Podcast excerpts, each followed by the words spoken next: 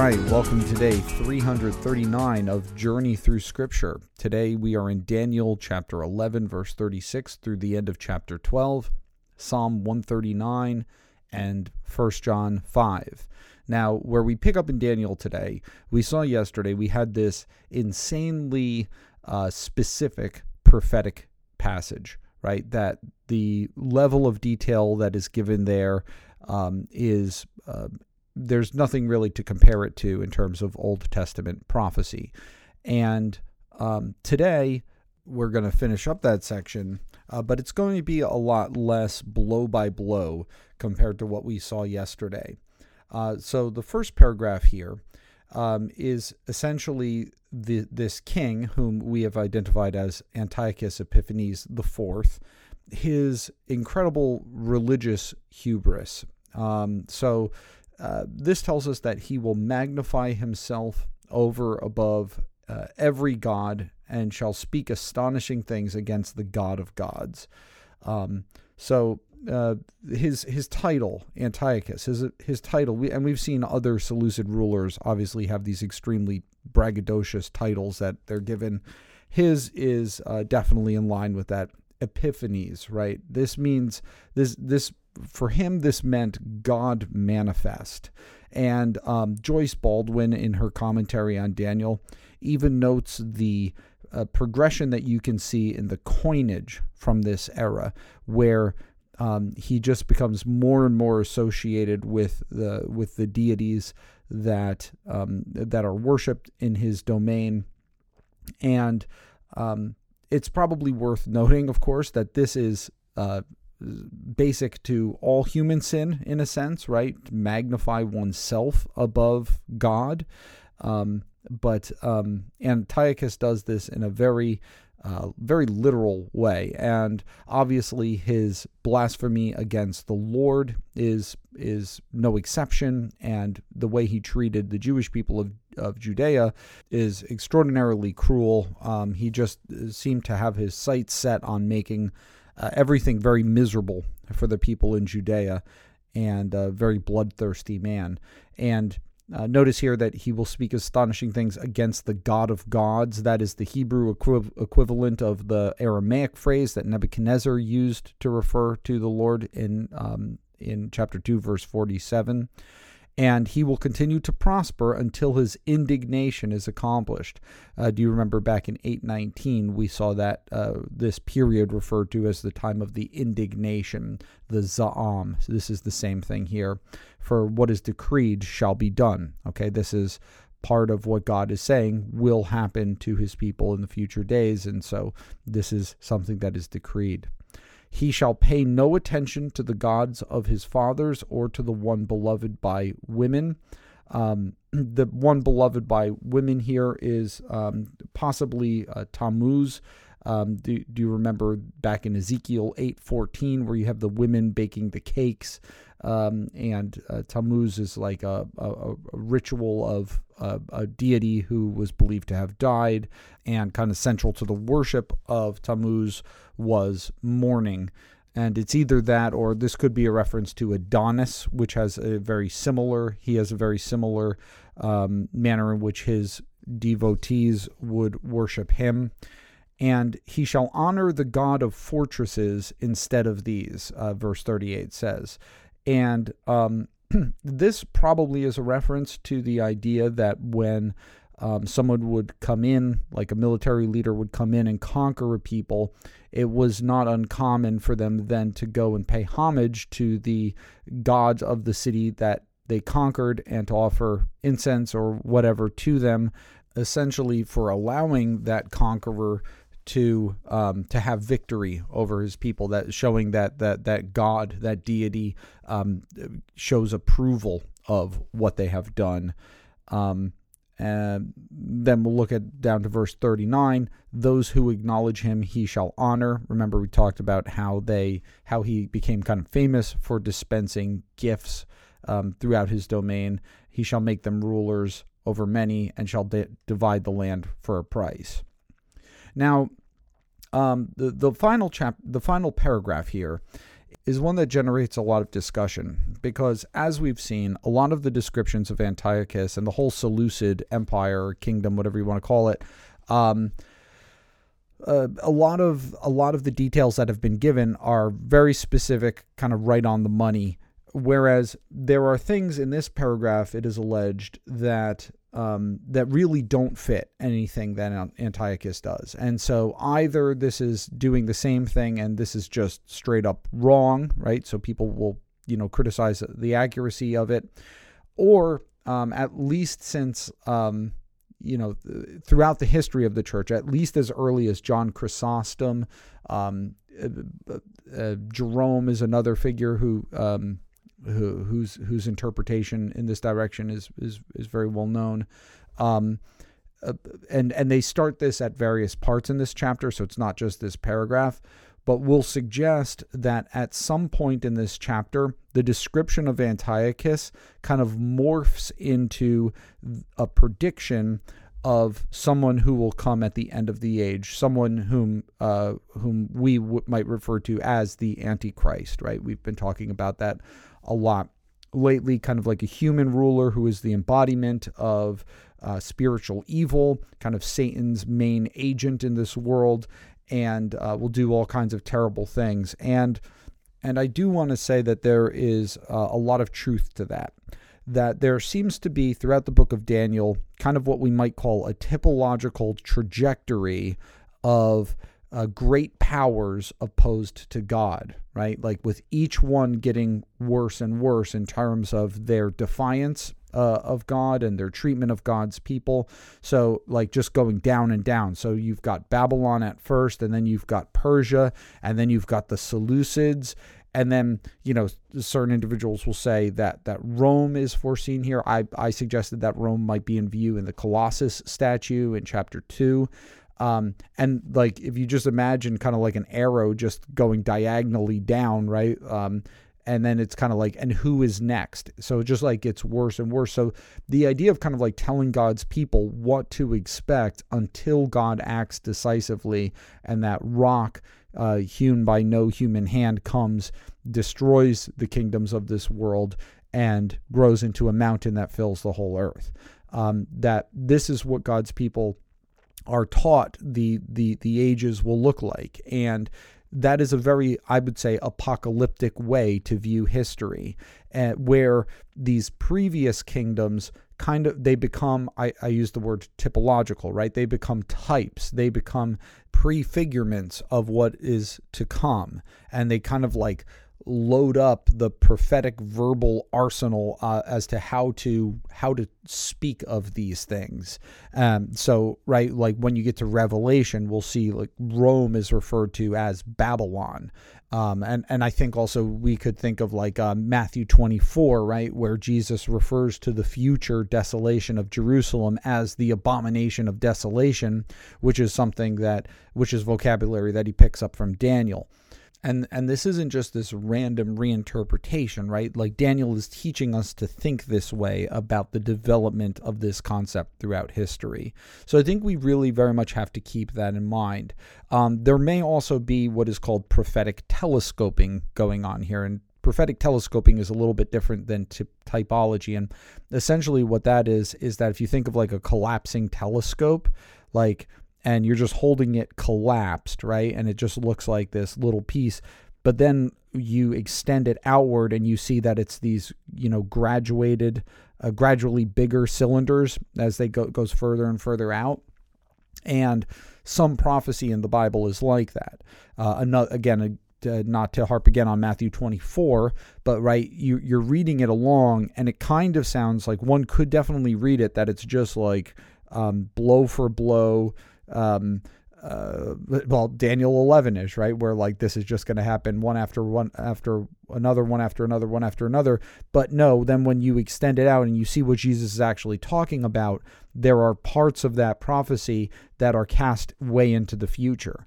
And so that might be like what's going on here. And the reason this really gets brought into the discussion a lot in um, in this with respect to verses 40 through 45, the last part of chapter 11, is that um, there are allegedly a bunch of things in this paragraph that Antiochus never really did. Uh, especially if you're reading it as a chronological succession, just like the earlier part of chapter 11 was a chronological succession. However, I have to say that my reading of this paragraph, I don't see those kinds of huge problems here. Um, I think if you look at this as a little bit more of a summary of his life, um, I don't. There's not a lot of stuff in here that I would say, huh, that really doesn't sound like anything that could be said about Antiochus. So at the end, at the time of the end, uh, the king of the south shall attack him, but the king of the north shall rush upon him like a whirlwind with chariots and horsemen and with many ships. Right. So we've already seen a lot of conflict with Egypt. Um, and he shall come into countries and overflow and pass through. We've certainly seen Antiochus has done a lot of that. He shall come into the glorious land. Okay, yeah, we know that he's he's he's come to Israel. Um, um, and tens of thousands shall fall, but these shall be delivered out of his hand Edom, Moab, and the main part of the Ammonites. So the glorious land being Israel, right? Well, yeah, his attention is mainly on Judah. And certainly many thousands did die as a result of his evil decisions. Um, he shall stretch out his hand against the countries, uh, and the land of Egypt shall not escape. Certainly did not. He had a, a lot of stuff at, going on in Egypt. Uh, he shall become ruler of treasures of gold and silver and all the precious things of Egypt. Right, we've seen this with his uh, the kind of the drama between Ptolemy the sixth and Ptolemy the seventh. Um, uh, and the Libyans and the Cushites shall follow in his train. They're not exactly sure what it's referring to, um, so some ambiguity. Um, but news from the east and the north shall alarm him. He shall go out with great fury to destroy and devote many to destruction. He shall pitch his palatial tents between the sea and the glorious holy mountain. And, um, you know, so, so military camp there uh, west of Jerusalem. And he shall come to his end with none to help him. Yeah, I don't, I don't really see as much of a problem here as individuals see, especially if you're not trying to read this chronolo- chronologically. All right, and then we come to the final chapter of the book of Daniel, and that is chapter 12. And the scene is um, much more heavenly, right? So we've been introduced to some of these great uh, angelic beings. And so here at that time shall arise Michael, um, whom we met in chapter 10, verse 21. And there, right, was also called something similar the great prince who has charge over your people. And I suggested that this indicates that Michael has special jurisdiction over the people of God, uh, Israel, uh, Judah, etc. And there shall be a time of trouble such as never uh, such as never has been since the nation since there was a nation till that time. Okay? Again this idea that history will get worse and worse for the people of god. Um, and and but with michael arising to defend um, to defend god's people. And at that time your people shall be delivered, everyone whose name shall be found written in the book. So here is this promise of ultimate salvation. Now, this concept of a book of life. Um, we were introduced to this all the way back in Exodus 32, uh, 32 through 33, where Moses speaks about being blotted out of God's book. Um, obviously, I think the idea is kind of figurative unless we are to think of God like literally having a book and like, oh, let's see, uh, what, are, what, your last name starts with a B. Where let's see where you are. No, like, um, I think the, the, it's the imagery that is conveyed by this. Obviously, this is picked up a bunch of times in the New Testament uh, Philippians 4 3, uh, a bunch of times in Revelation, Revelation 3 5, 17 8, 2012, and 2015. And uh, of course, special uh, mention goes to the phrase the Lamb's Book of Life, um, Revelation 13 18, and 21 27. Uh, but yeah, so this is a promise that even though it's going to get worse and worse and worse, um, at that time, your people shall be delivered and um, and and then get this and many of those who sleep in the dust of the earth. Now many here is the hebrew word rabim which indeed does mean many but to our ears that often means many but not all. However uh, Rabim is used frequently in the Old Testament, meaning all, not simply meaning many, you know, like a lot, but not all. No, it, it means all. Deuteronomy 7 1, Isaiah 2 2, uh, 52 14, 52 15, 53 11, and uh, 53 12. All of those are cited by Baldwin, who addresses this issue in her commentary and kind of explains the linguistic reasoning as to why uh, Rabim is used uh, here. So I think I would I, I think we we it's legitimate to translate verse two. All those who sleep in the dust of the earth shall awake.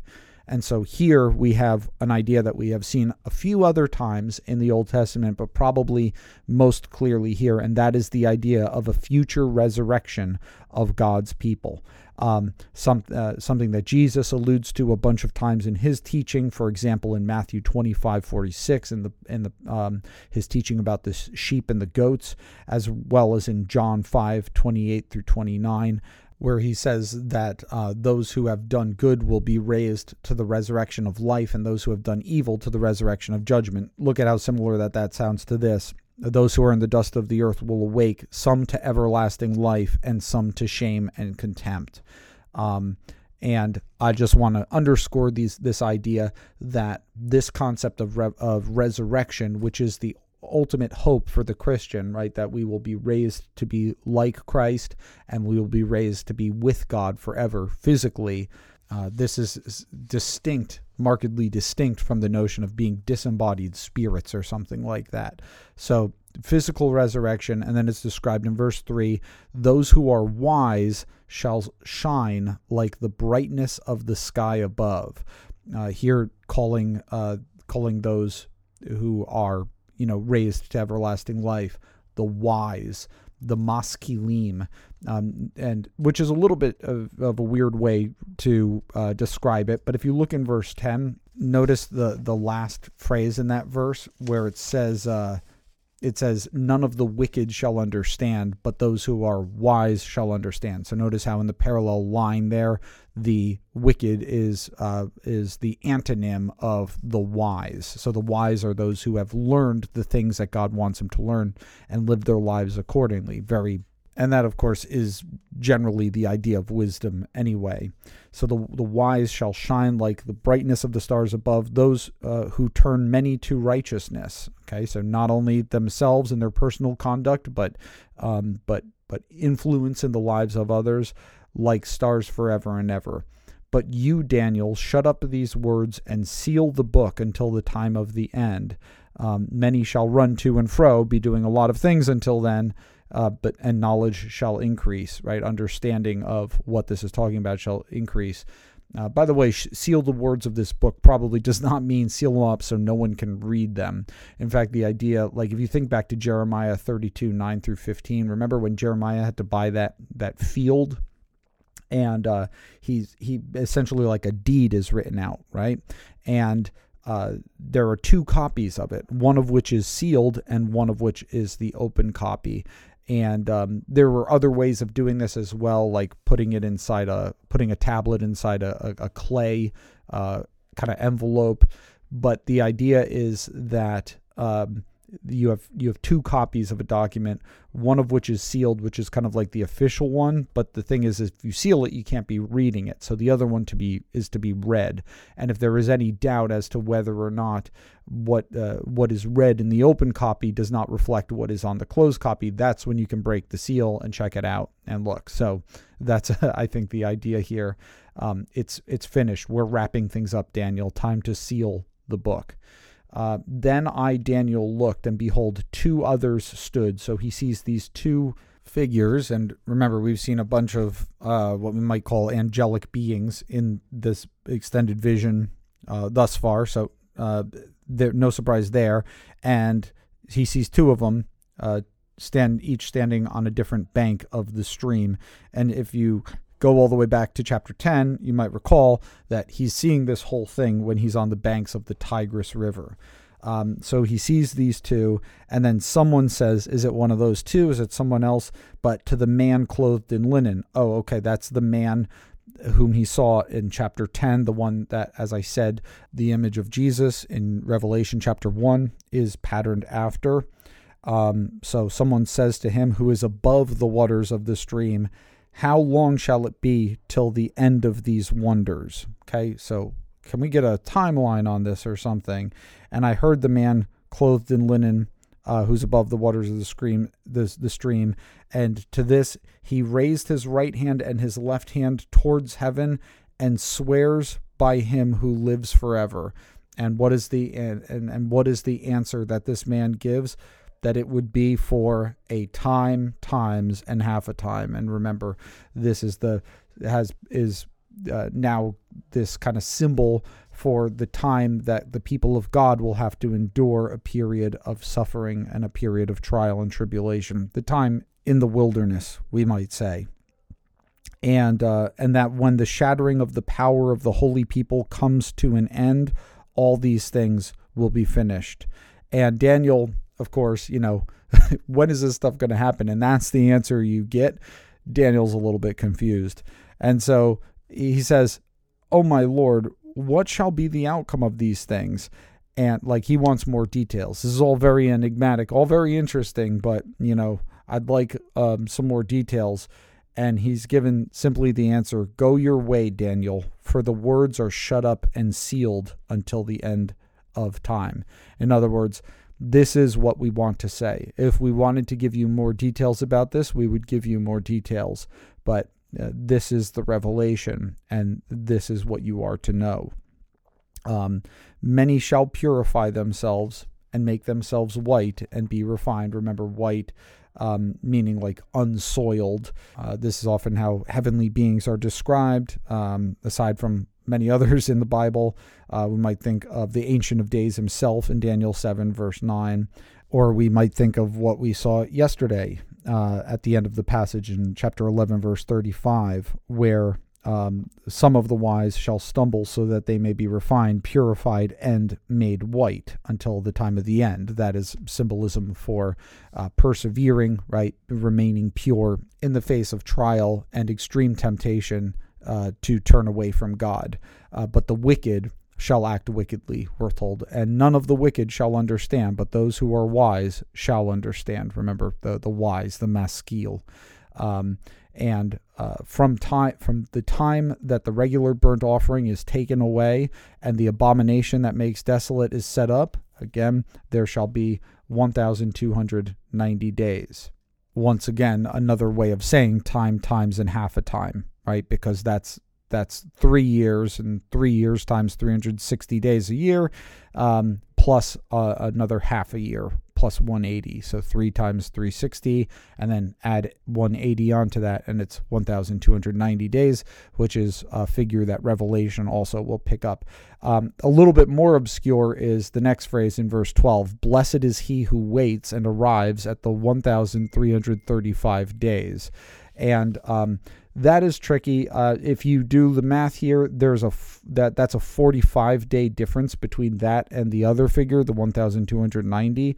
Um, you know, and if we're saying that uh, the months are 30 days during this this way of uh, of, of seeing things, of clocking things, uh, that's a month and a half. So it might be something like um, the time times and half a times and just wait a little bit longer. Um, I think this has really puzzled a lot of interpreters. Like, what is the exact significance of that number? And I'm not sure we could do much better than that. This idea, like, just hang on a little bit longer. And if we are frustrated with that, um, again, I'd remind everyone of what is told to Daniel Go your way, Daniel, for the words are shut up and sealed until the time of the end. And notice here that a very similar thing is said here in verse 13, but go your way till the end. So I think the idea is that this is what has been revealed, this is what you are to ponder. One day you will understand it. And then finally, Daniel closes, and you shall rest and stand in your allotted place at the end of the days. Okay. Um, hang on, focus on remaining pure, remaining true to the Lord, and be among those who purify themselves and persevere. That is your job. That is what you are to tend to. And that, folks, is the book of Daniel. Okay, let's go now to Psalm 139. Uh, so we haven't seen one of these in a little bit, but the, we have a Psalm of David here. And uh, this is a wonderful psalm in terms of just its portrait of a, a very intimate relationship with God. And intimate, not so much um, in that uh, I feel close to God or or uh, I think grand thoughts about God, but that He thinks this about me, um, that that He has this intimate knowledge of me and desires to know me and does in fact know me even more than I know myself. So, O Yahweh, you have searched me and known me. You know when I sit down and when I rise up. Okay, that's a figure of speech called a merism, which we've talked about before. Heavens and earth, head to toe, right? So from when I sit down to when I rise up, and everything in between is the idea. Um, you discern my thoughts from afar, from where you are. You know what I'm thinking. Um, I, it's probably also worth noting here that the kind of knowledge that this psalm does contribute a lot to our understanding of um, of of God's knowledge, of God's knowledge of our thoughts, of God's knowledge of, of our lives, and even His providential direction of our lives. So this psalm actually contributes um, a decent amount to what we know of several of God's uh, attributes. Of course, we learn about these abundantly elsewhere in Scripture as well, but uh, it's worth worth noting, you know, how much this psalm kind of teaches us about God. Uh, you search out my path and my lying down, and are acquainted with all my ways. Uh, even before a word is on my tongue, behold, O Yahweh, you know it altogether. Okay, so here we have God's knowledge of the future, particularly my future. Um, he knows all of my ways, and even before I speak, he knows what I am going to say. You hem me in behind and before. You lay your hand upon me. Um, so God's hand on us, right? His His providential direction and even His providential protection on my life, and uh, to such an extent that you know we can be blown away by it, but we can't really understand it. We don't really know what it is uh, for for God to know us as intimately as He does. And so He says in verse six, "Such knowledge is too wonderful for me; it is high; I cannot attain it." And then in verses seven to twelve. Uh, there are a bunch of statements that contribute to uh, a, a lesser known attribute of God, which is his omnipresence. And this is God's access to any and everywhere that we are, any and everywhere that we might be, that we cannot hide from God, that, um, which of course can sound kind of like scary, right? Like I've got no privacy, I've got no part of my life that I can sh- shroud from God. You know, you could view it in a very negative way. But I think, too, it's important for us to be able to view this in a very positive way as well. That no matter what's going on in my life, no matter what situation I am in, God is, that's not an obstacle for Him. He is just as close to me when I am in the depths of despair or if I'm completely lost in my sin. Um, God is there. Uh, look at look at how he he phrases it in verse seven. Where shall I go from your spirit, or where shall I flee from your presence? Um, notice also how this uh, really does inform this difficulty that we sometimes experience with our faith, where people will feel like I feel like I don't sense God's presence, or I feel I don't feel like He's with me, and uh, what I want to say, I want to say a lot of things to that, right? When somebody says something like that to me, but I think first and foremost, the thing that I try to keep in mind when I feel that way, um, and I try to encourage other people to to understand when they feel that way, is that how whether or not I feel close to God or whether or not I feel His presence or that He is near, um, He is, uh, and so if I feel distant from God, that's got more to do with my psychological state of mind than it does with Him actually being distant or Him actually not being here, right? No, God is here. He is with you at all times. And I don't really have a promise that I'm aware of in Scripture where it says that I'm always going to sense that what I do have in scripture are, are, statements like these, the this assurance that he is. And so the question is, am I going to uh, trust my feelings of distance from God um, my feelings of being abandoned by him or him not being exciting to me for some reason? Am I going to trust my feelings or am I going to trust the promises of Scripture, what Scripture tells me about God being with me? Uh, and look how he says it. If I ascend to heaven, you are there. If I make my bed in Sheol, you are there. This is again is another merism, right? Uh, the heavens are as high as you can go. Sheol or the grave is as low as you can go. If I take the wings of the morning and dwell in the uttermost parts of the sea, so I get on a sailboat and sail right sail far off onto the Mediterranean Sea.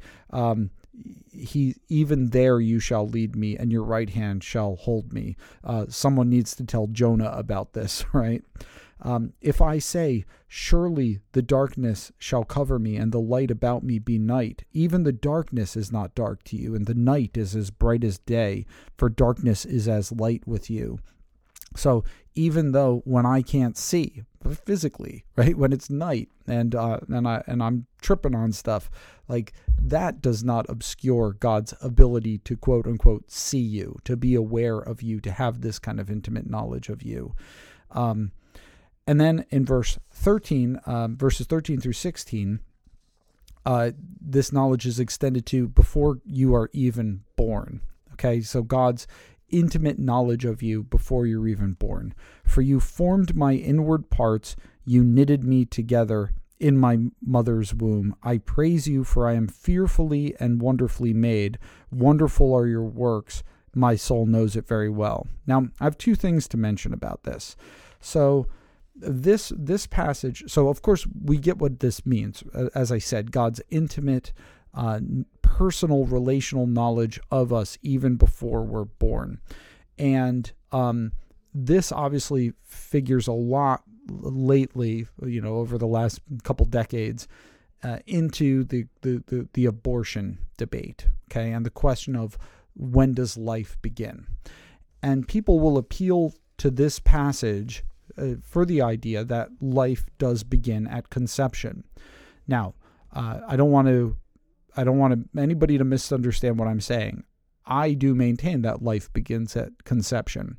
There's obviously a lot more that can be said about that, but I think it's also important to note that passages like this do not give sufficient warrant for that belief specifically. Okay, the uh, because what do we mean by life begins at at conception? Well, when when a sperm meets an egg and the sperm fertilizes the egg, there is a genetically distinct human life. Okay? That is not what this passage teaches. What this passage teaches is that is that as I am formed in my mother's womb, um, God is doing that, and certainly that is part of it. But when that begins, um, this verse doesn't explicitly tell us that, right? All again, all it says is that as I'm being formed, you're forming my inward parts, you're knitting me together in my mother's womb, and that is something that you're doing. But what it does not do is it does not tell me when that process starts. My our knowledge about when that process starts comes to us through our scientific understanding. And I think this is helpful, right? Because obviously the abortion debate can be extremely contentious. And I think because of our obligation um, as as believers, as people of God, to defend the rights of the weak and the powerless, that we absolutely have an obligation to speak about this honestly and to do what we can um, to see that this practice is uh, happens as rarely as possible um, whether that's through legal means or through um, uh, through through ministering to to women who feel hopeless or helpless. Um, those are all parts of this. Um, I think also cultivating a, uh, um, a culture of adoption within the church, right? Where if somebody uh, is not able to care for their biological child, we will do it because we care about life and we care about everybody made in the image of God. However, our position is often characterized as us trying to impose our faith on other people. That we've got this idea from the Bible that life begins at conception, which is especially uh, relevant to early term abortions. Again, there's a lot of nuances in this conversation. I'm kind of painting with a broad brush.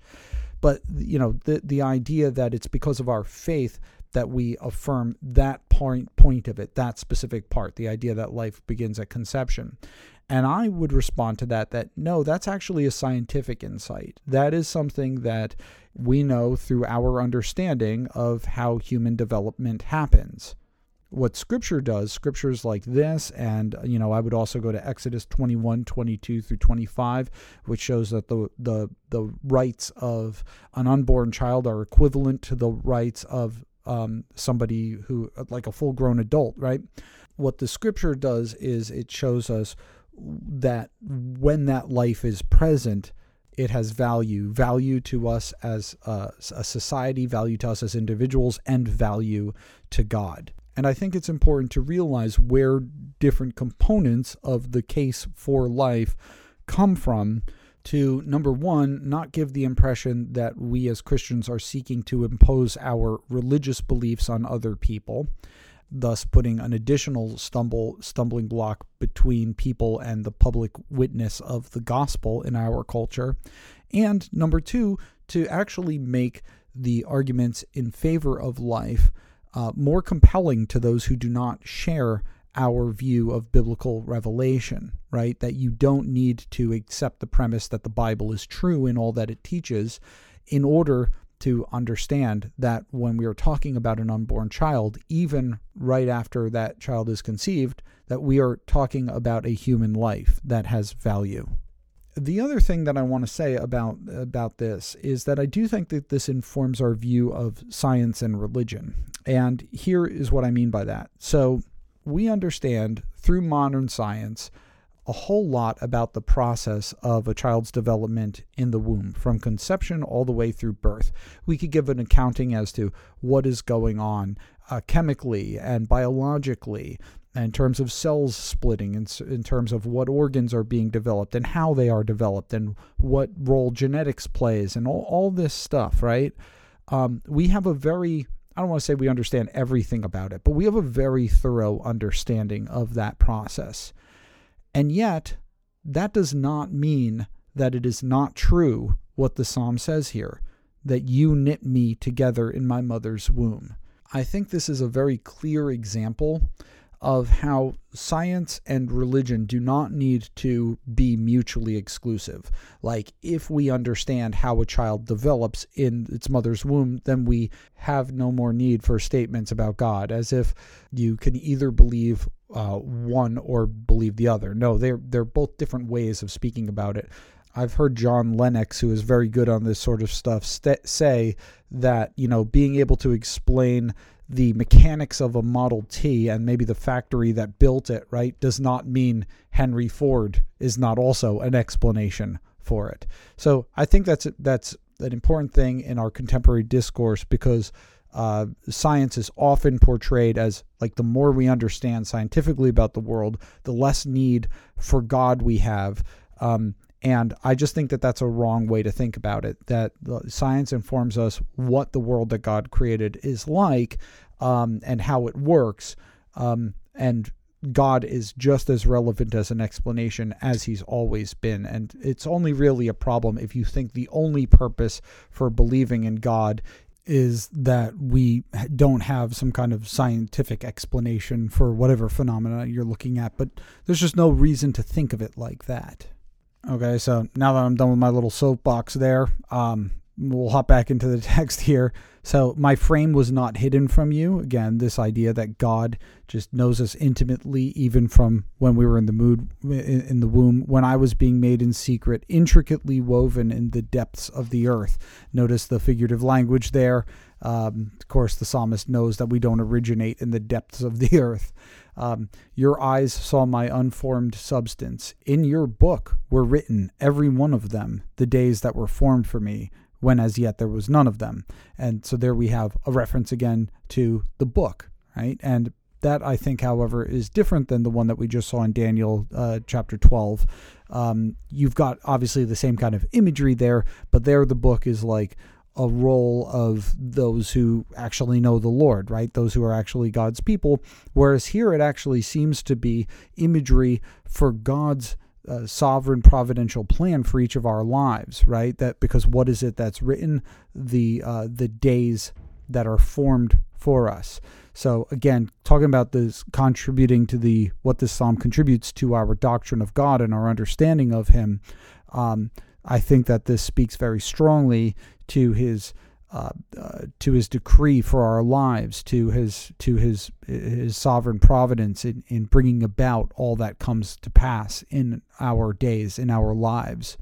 And then notice how in verse 17 you have a shift. Now, instead of musing on you know God's om, om, omnipresence and His intimate knowledge of us. It's basically how this impacts the heart of the psalmist. How precious to me are your thoughts, O God? How vast is the sum of them? So it's almost as if like God has been said to know all of our thoughts and all of our days.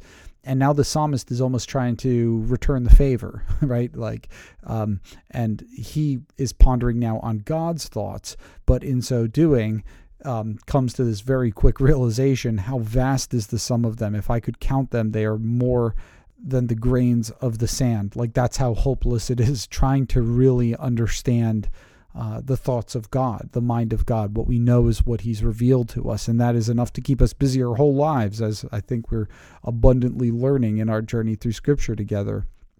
Um, and I awake and I'm still with you. So, which is a pleasant thought, right? That the presence of God, which is can be this very terrifying thing. Uh, again, like if if He's got access to my life, like there's nowhere that I can hide, right? And and it feels intrusive, but no, it's actually um, a, a a a precious thought, right? I awake and I realize I'm still with God. God is still right here.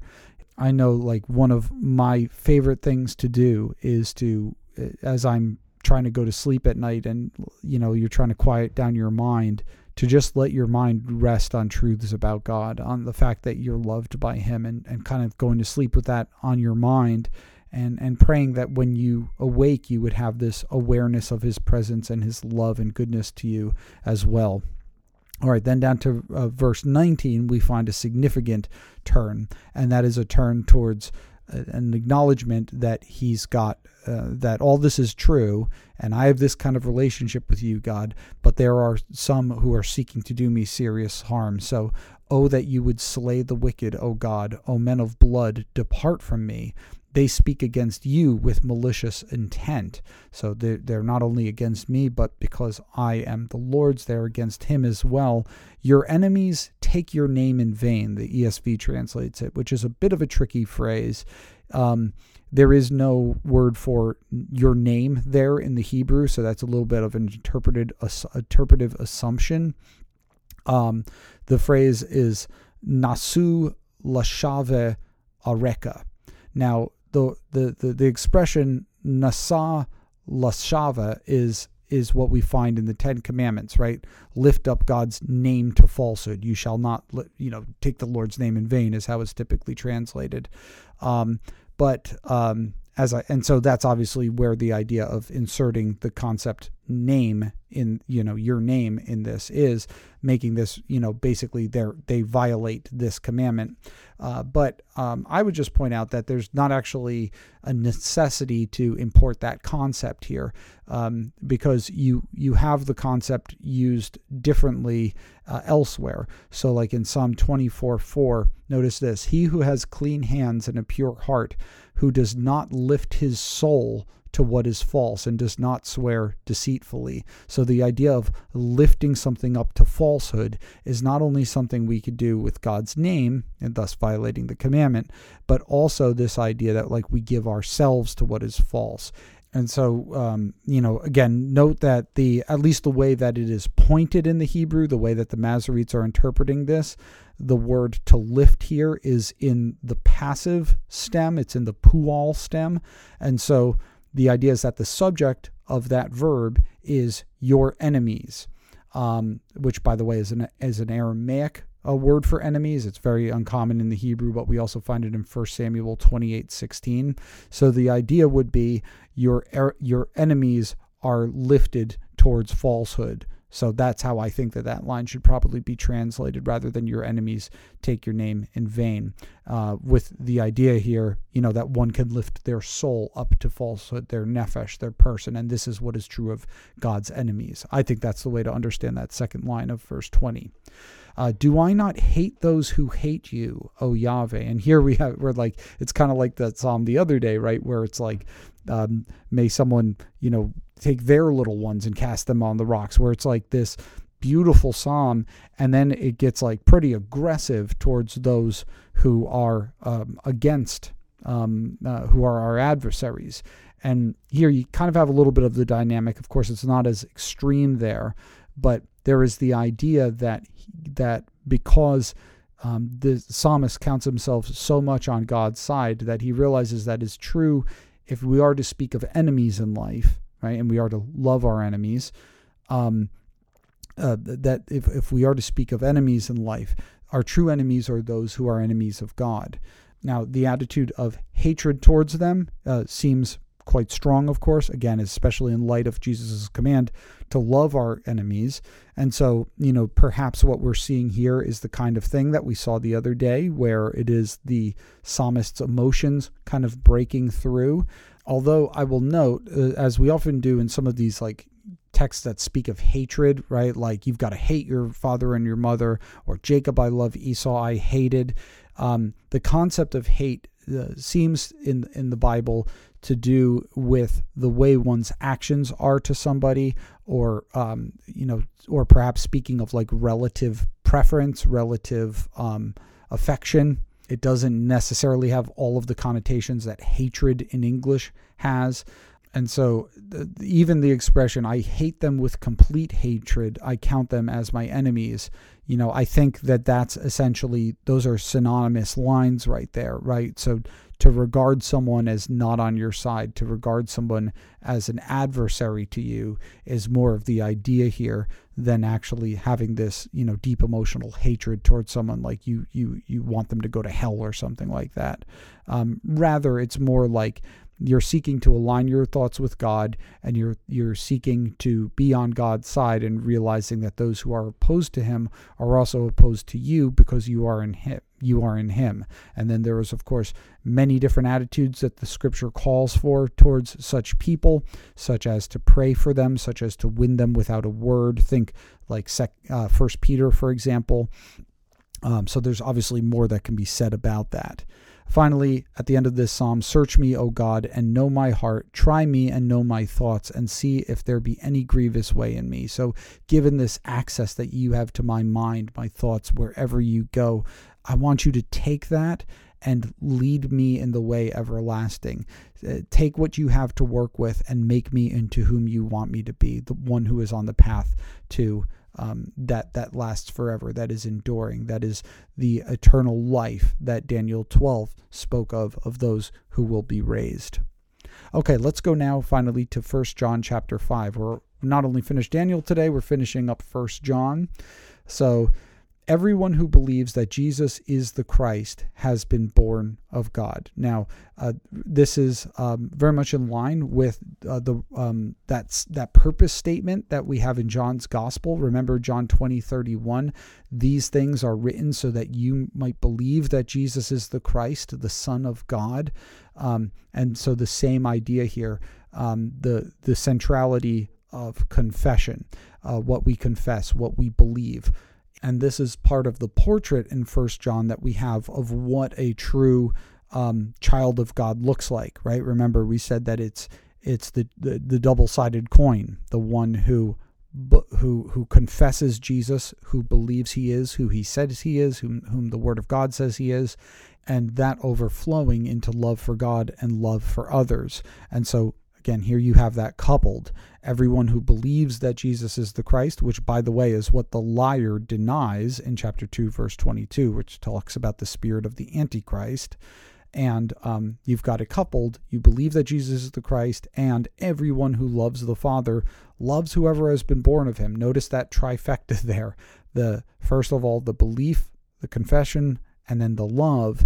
And that love cannot be directed to God without being directed to others, and it cannot truly be directed towards others without directed towards God. Okay, that is what a, a full uh, a full relationship with the Lord looks like um, in the theology of First John. Uh, by this we know that we love the children of God when we love God and obey His commandments, right? Because that's what produces love for the children of God.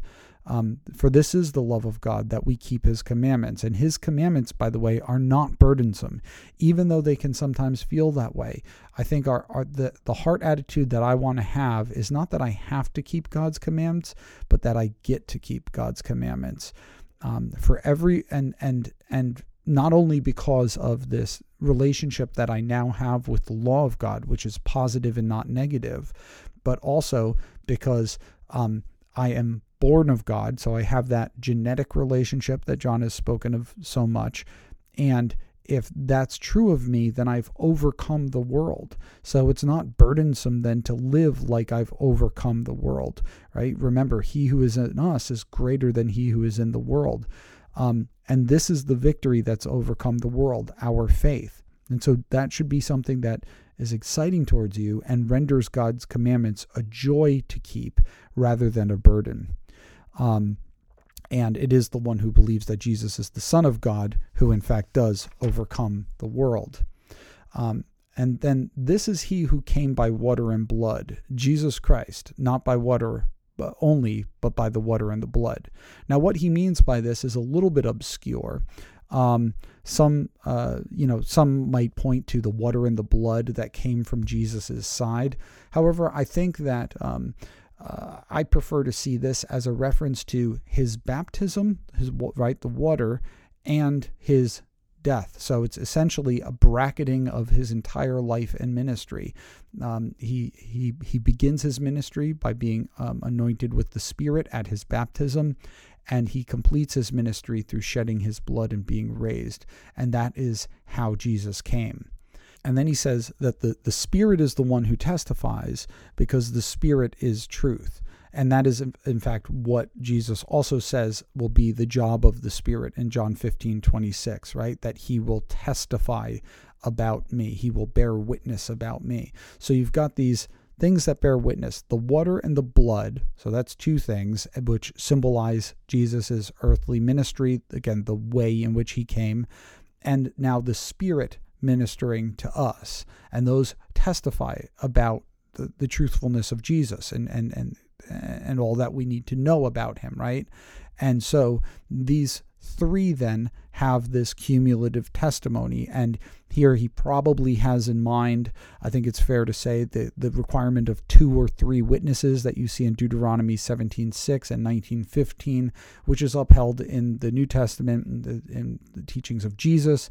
Matthew 18, 16, John 5, 31 through 32, Paul as well in 2 Corinthians 13, 1 and in 1 Timothy 5, 19, right? Maintain this standard of two or three um, witnesses to a, a, a, certain thing. And, and then you get uh, the, the three that testified the spirit, the water, and the blood. And these things, these three things agree.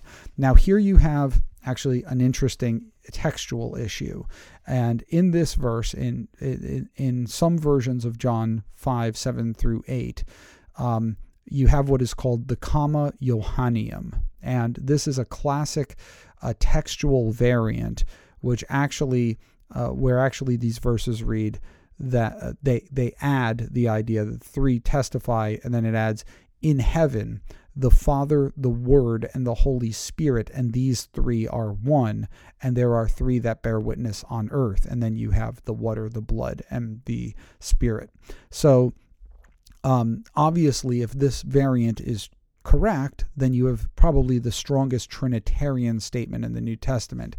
However, uh, it is almost certainly not original to John. And I just say this because some older translations, like the King James Version and the New King James Version, will include this in there because they are based on late, much later manuscripts that actually contain this. So, and some of them contain it actually as a marginal note, not as part of the actual Epistle of John.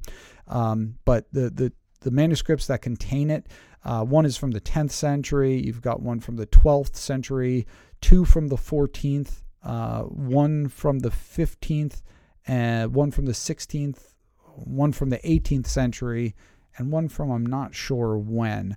But um, as you can see, those are extraordinarily late manuscripts of the New Testament. Moreover, this this uh, textual variant is worded differently among them, and again, four of them have it as a marginal note. That is a note that's written in the margin.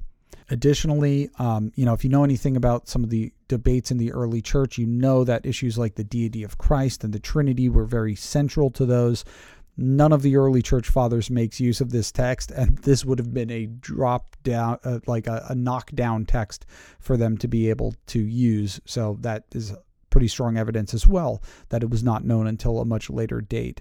So what seems to have happened was that um, when Erasmus, who's a you know a medieval uh, Catholic theologian who uh, was one of the first guys to make a printed New Testament, which ended up being the New Testament that the King James version is based off or, off of. It's called the Textus Receptus. So he publishes this, and it's actually not originally included in the Textus Receptus in 1516.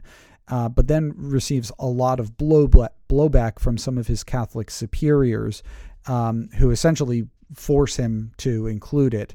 Um, so, using a manuscript from 1520 called Codex Montefortianus um, as his basis, he includes it in his third uh, edition of the Textus Receptus in 1522.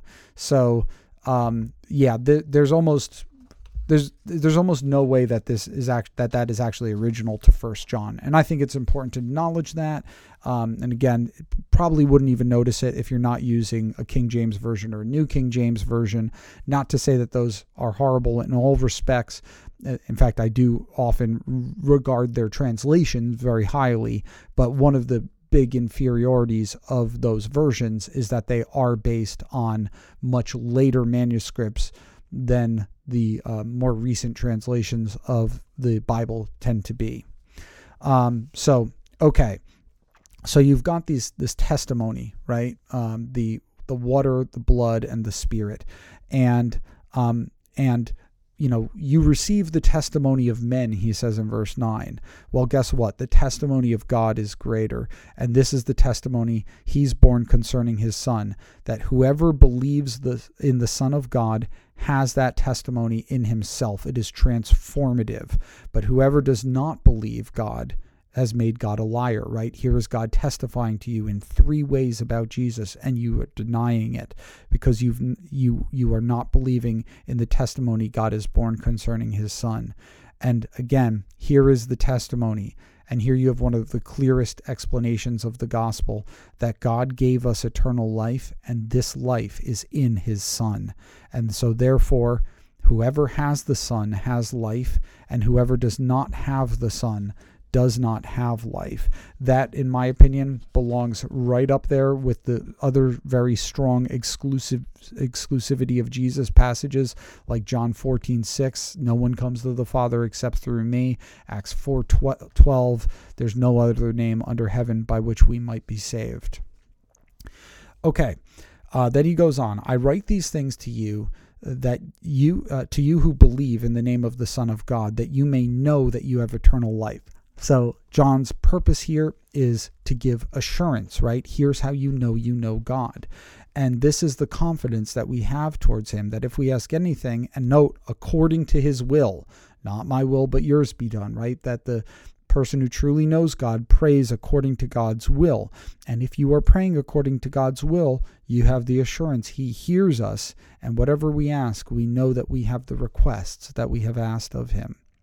Then you have a little bit of a tricky statement here in verses 16 and 17. If anyone sees his brother committing a sin not leading to death, he shall ask, and God will give him life. To those who do not commit sins, to those who commit sins that do not lead to death. There is sin that leads to death. I do not say that one should pray for that.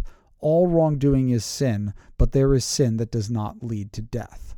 Now, this obviously is another one of these hard passages, um, but I think that uh, once we really grasp his wording here, it becomes pretty clear what John means by this. So, um, given what he said in this letter, right, um, that Christians, it is expected that Christians will confess their sins uh, and will be forgiven, right? That is our number one priority when we see either ourselves or our brothers and sisters in sin to pray for them, right? And that and what kind of death does sin cause? Well, death it causes ultimate eternal death, okay? And and sins that believers commit that they are uh, that they can receive forgiveness for uh, through confession, right? Through repentance. Um, that is that is the sin that doesn't lead to death. Okay, it's it's the sin that Christ has gone to the cross for. So you know, it's it kind of it depends on what you do with that sin. Do you bring it to Christ or don't you or don't you? And God will give him life. And again, the life here, the life that John speaks of in his gospel, is eternal life. Okay, um, to and that is to those who commit a sin sin that did not lead to death right? In the christian life your sin does not lead to eternal uh, um, separation from god because that sin is paid for by the propitiatory blood of jesus. There is however a sin that does lead to death. And what is that sin? Sin that that that uh, either false believers commit right? That like uh, that the the kind of people who perhaps like say they have faith but don't truly, and their works make that very clear. Um, that the sinful life that they that they do live, um, you know, because they are not accepting the truths that I am I'm writing to you about. Those are the kinds of sins that lead to death. Basically, the kinds of sins that unbelievers commit. Now, he says, I do not say that one should pray for that. Now, I, I don't think that that means then that we shouldn't pray for certain sins. Okay. Um, I think the wording here is very critical. And here is, um, I've been very helped by Robert Yarbrough's commentary on uh, the Johannine epistles.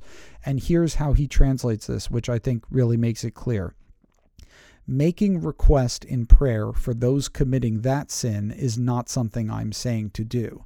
And with the idea being that, um, not that you should never pray for that, but that um, that's not the kind of sin I'm talking about here. I'm talking about sin committed within the believing community that you are confessing to God and you're bringing before Him. I'm not, I'm simply not talking about that right now. So almost you could say um, I I am not talking about praying for that kind of sin right now. Although you know there is obviously time and place to pray for those kinds of things. The thing I'm focusing on is sin that believers commit. And in your battle of sin, not only do you have confession, not only do you have prayer for your sin, um, uh, which was just mentioned, right? But we also have the hope of perseverance and growth in holiness, which is why, as he said earlier in the letter, uh, we know that everyone who has been born of God does not keep on sinning, but and and why and we've got a bunch of reasons why right? Like the spirit's work in our lives the regenerative regenerative work that we have by being born of god. Um, and here he who was born of god which is a reference to christ protects him. So we our assurance in uh, in our growth in holiness is that jesus christ is our advocate and he protects us that the evil one does not touch us and finally, we know that we are from God and the whole world lies in the power of the evil one. So, whose side are you going to be on? Are you going to listen to what I'm telling to you or are you going to forsake it? And finally, we know that the Son of God has come and has given us understanding, so that we may know him who is true, and we are in him who is true, in his Son Jesus Christ. He is the true and eternal life. Little children, then, right? Because you've come to worship what is true, the true God. Keep yourselves from idols. Okay, thanks for being with me. As always, I thank you for that. And as always, I look forward to being with you again tomorrow. And until then, keep reading Scripture. Take care, and bye bye.